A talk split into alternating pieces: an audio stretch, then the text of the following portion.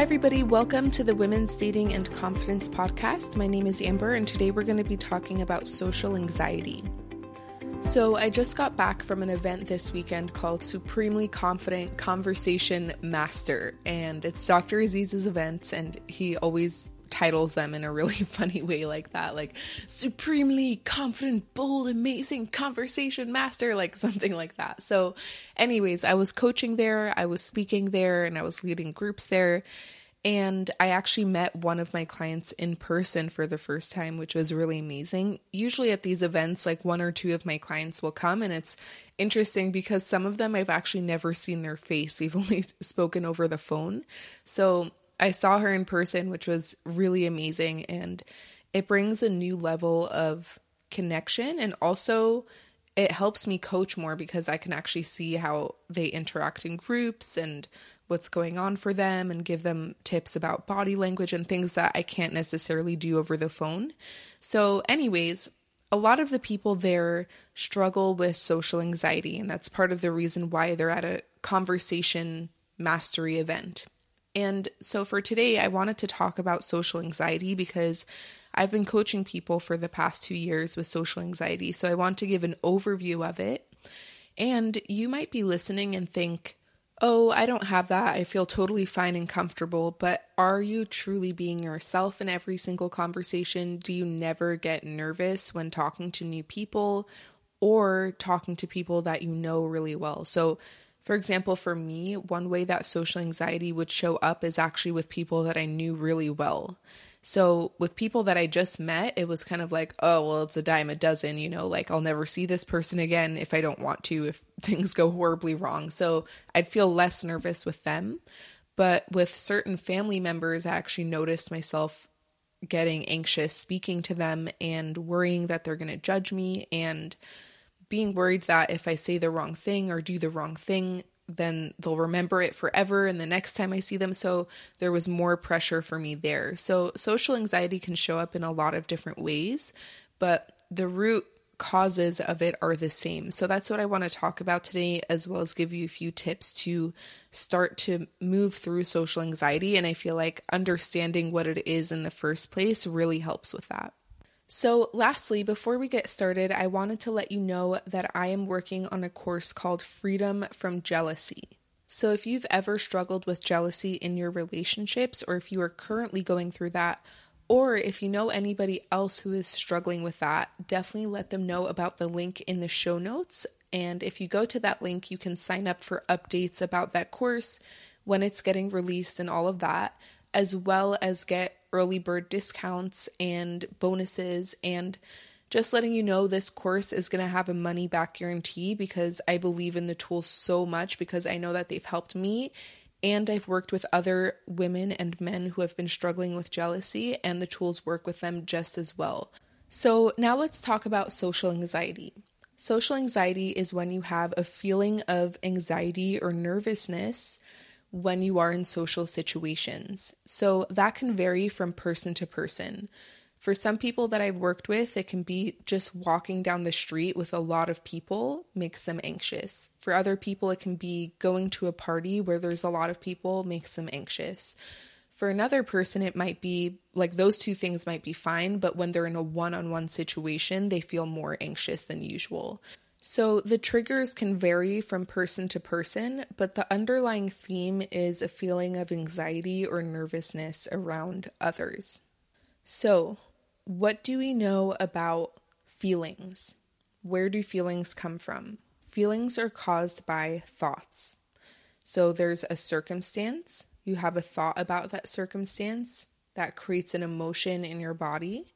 That emotion inspires your action and your actions create your results. So let me break it down with an example of social anxiety. The circumstance is you are at a party with 20 people. So you walk in the door, there's 20 people at this party. The thought is, I don't fit in here, they're gonna judge me, something's wrong with me. The feeling is anxiety. The action is going to the corner and pretending to be on your phone, staying on the outskirts of the room, not really socializing with people because you're nervous. the result of that action is that you don't really end up connecting with people. And this is the really tricky part about social anxiety is that it's kind of a loop. So now that you haven't connected with people, it reconfirms the idea that there's something wrong with you, that you don't know how to talk to people, and that others are judging you. And then you feel even more nervous and more nervous and more nervous. So, most people that I've worked with with social anxiety don't realize that it's their thoughts that are creating the nervousness and the anxiety in that situation and not the actual circumstance of how many people are around you or what kind of social situation you're in. It's really important to realize that it's your thoughts creating your feelings and not the actual circumstance because if you think it's a circumstance like the party or that person or this social type of interaction, then you're just going to avoid all of that instead of dealing with the actual cause, which is your thoughts about that situation. And the way that we know that it's your thoughts creating your feelings and not the actual circumstance is that different people are in that same circumstance and they're all having a different experience of the same thing. So if there's 10 different people at a party, then there's 10 different experiences of that party depending on the thoughts that they have. So, when it comes to social anxiety, though, it's not any thoughts. You're not thinking about birds or butterflies or something like that. You're having very specific thoughts that make you socially anxious. And they're usually related to a fear of judgment and a fear of rejection and a fear of looking stupid or saying the wrong thing or messing up somehow. And you have some thought distortions going on about what it would mean if any of those things did actually happen. Like, what would it mean about you and what would it mean about your future if this person actually didn't like you or you messed up your words or you forgot what you were saying mid sentence or you made a joke and nobody laughed? You don't just think, oh, okay, well, that was that situation. Like, that was 10 seconds of awkwardness and now we're moving on. You think about it all night and you think about what this means about your social skills and what it means about your ability to ever get a job and what it means about your ability to ever date somebody that you really like. And so it's not just happening in that situation, but it gets blown up way out of proportion. So now, the next time that you go into a social situation, you start to actually anticipate you messing something up or saying the wrong thing or being judged. So the anxiety follows you everywhere. And as a result of that, you start doing things to try and prevent those rejections or prevent disappointing others or prevent saying something that people don't agree with. And that shows up as filtering yourself. So you never just speak like without actually thinking about what you're going to say beforehand or trying to plan the conversation or um, cutting out certain things that might be edgy or might have people disagree with or people might not laugh at. So you filter yourself more and more and more. And that leads you to feeling very inhibited in conversations. Another way that it shows up is just avoiding social situations in the first place. And another way it can show up is by actually over talking. So some people who have social anxiety who feel very nervous just talk and talk and talk and talk because the part that they feel nervous about is like a moment of silence, like, oh my gosh, awkwardness. I need to fill up the silence. So, now let me talk about the two things that will really help you with social anxiety. Although I don't want to simplify it too much. I don't want to say, like, oh, we're going to cure your social anxiety in one podcast episode. Of course not. But this is what it really boils down to. The first thing is reframing what it means to be rejected. Because if you say a joke and nobody laughs, or if you share an opinion and other people don't share it, or if you dress a certain way and other people judge it, all of that is just other people rejecting you in one way or another. And you have discomfort with that because you think it means something more than it does. And just generally, it never feels good to feel rejected. Like, nobody likes that, of course. So, what we really need to work on is your fear of rejection. And the first way that you do that is that you change the way that you interpret rejection. So, for that part, I'm actually going to refer you to episode number 23 on this podcast called Reframing Rejection, which is all about changing the way that you think about rejection. So, that's about changing your thoughts. But the second part that I want to talk about on this podcast is rejection tolerance. So, rejection is that feeling inside of you, that uncomfortable feeling when you tell a joke and nobody laughs, and like you have this feeling inside of you, like something's wrong here. and what I've noticed when speaking to people with social anxiety versus people who don't have social anxiety is not that one of them is getting rejected more than the other. They're both getting rejected the same amount. But people who don't have social anxiety have more of a tolerance towards it. And part of that is because of the way that they think about it. But another part of it is also just knowing how to process emotions knowing how to feel something. And so many of us are always running away from what we feel in our bodies, and we're always trying to get out of it. But actually, embracing emotions in your body can help a lot. So, a really effective tool for moving through social anxiety is actually to seek out situations where you might feel embarrassed or rejected and to actually start to get used to feeling those emotions. Now, there are different levels to how embarrassed you feel or how rejected you feel. So, for example, if you wave to somebody and they don't wave back, you might feel a little sting of rejection, but it probably wouldn't affect you too strongly.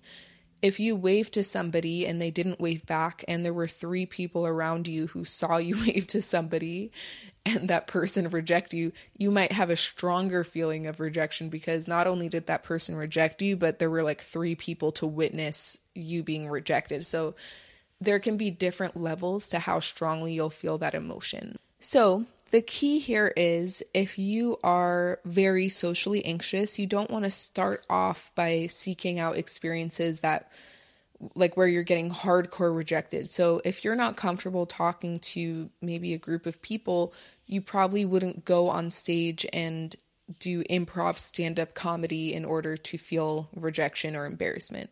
You might start off by just going down a street and doing friendly greetings. So that's when you walk down a street for maybe, I don't know, five minutes and you say hello to 25 people. You wave at them, you smile, and you say hello. You wave, smile, say hello. Automatically, not every single person is going to wave back, smile, or say hello back. So, out of maybe 25, 15 of them will reject you. And it's going to feel a little bit awkward for you.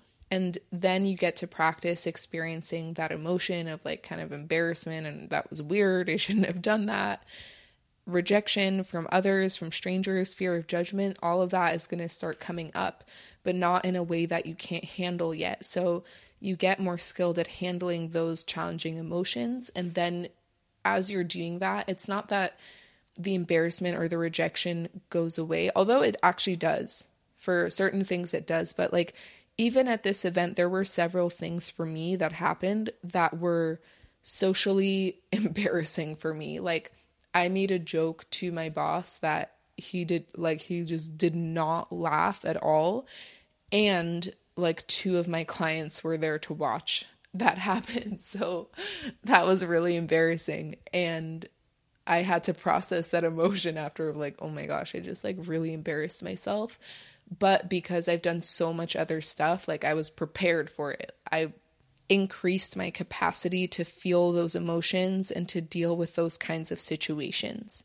So, the more that you do this, not only will you have a greater capacity to take bolder action, maybe now you'll move on to public speaking or to approaching strangers and starting conversations and things like that, you also bounce back from any rejection or embarrassment much more quickly. So, whereas when you're not good at experiencing these emotions when you don't have practice like processing this emotion and staying on your own side during that process it will last for days like you'll be thinking about it and thinking about it and still feeling it and still worrying about it whereas if you do this a lot if you experience this emotion a lot you will be able to bounce back much more quickly like oh that was embarrassing all right let's move on let me throw myself back in there and so you take an approach of going towards that feeling instead of running away from it and avoiding the situations where you're most likely to feel it. So, if you're listening to this and you're like, okay, that makes sense. Like you have to learn how to process that emotion and how to b- bounce back more quickly and how to handle it. But what do I actually do? I don't think the friendly greetings thing really makes sense for me because that wouldn't make me feel nervous or something like that. You're not really sure what action to take to start to feel this emotion. What I would suggest to you is to make a list of the top 10 fears that you have, and not top 10 fears as in like bungee jumping, skydiving, crocodiles, like not like that, but 10 things that would be uncomfortable for you to do. So for you, that might be go to a gym as a woman in the weight section. That used to be my thing. Like I would just avoid the weight section. There's just a bunch of buff dudes there and they're all much stronger than you. They all look like they know what they're doing and I'm like, "Wait, where does this thing go? How do I do this?" And then you pick up like a 5 pound weight and you're like, "Oh my gosh, like I'm I can't even pick up this weight." So maybe that might be something for you or it might be public speaking. Maybe you're already a little bit further along in this process and public speaking would be uncomfortable for you. Or it might be having an honest conversation with your employer. Something that makes you feel a little bit uncomfortable is moving in the right direction and is a great opportunity for you to start to experience the emotions that you're afraid of and that you're running away from all right, everybody, thank you so much for listening today. If you would like to download my free guide called Copy and Paste Texts for when he's pulling away or acting flaky, check out the link in the show notes. And like I already told you, my jealousy course is coming out soon. So if you want to be on the early bird list and get discounts and bonuses, check out the other link in the show notes. And if you had any questions about this episode or just in general a question that you would like me to answer on this podcast, there's going to be a third link in the show notes for that. Thank you so much for listening and have an awesome day. Bye.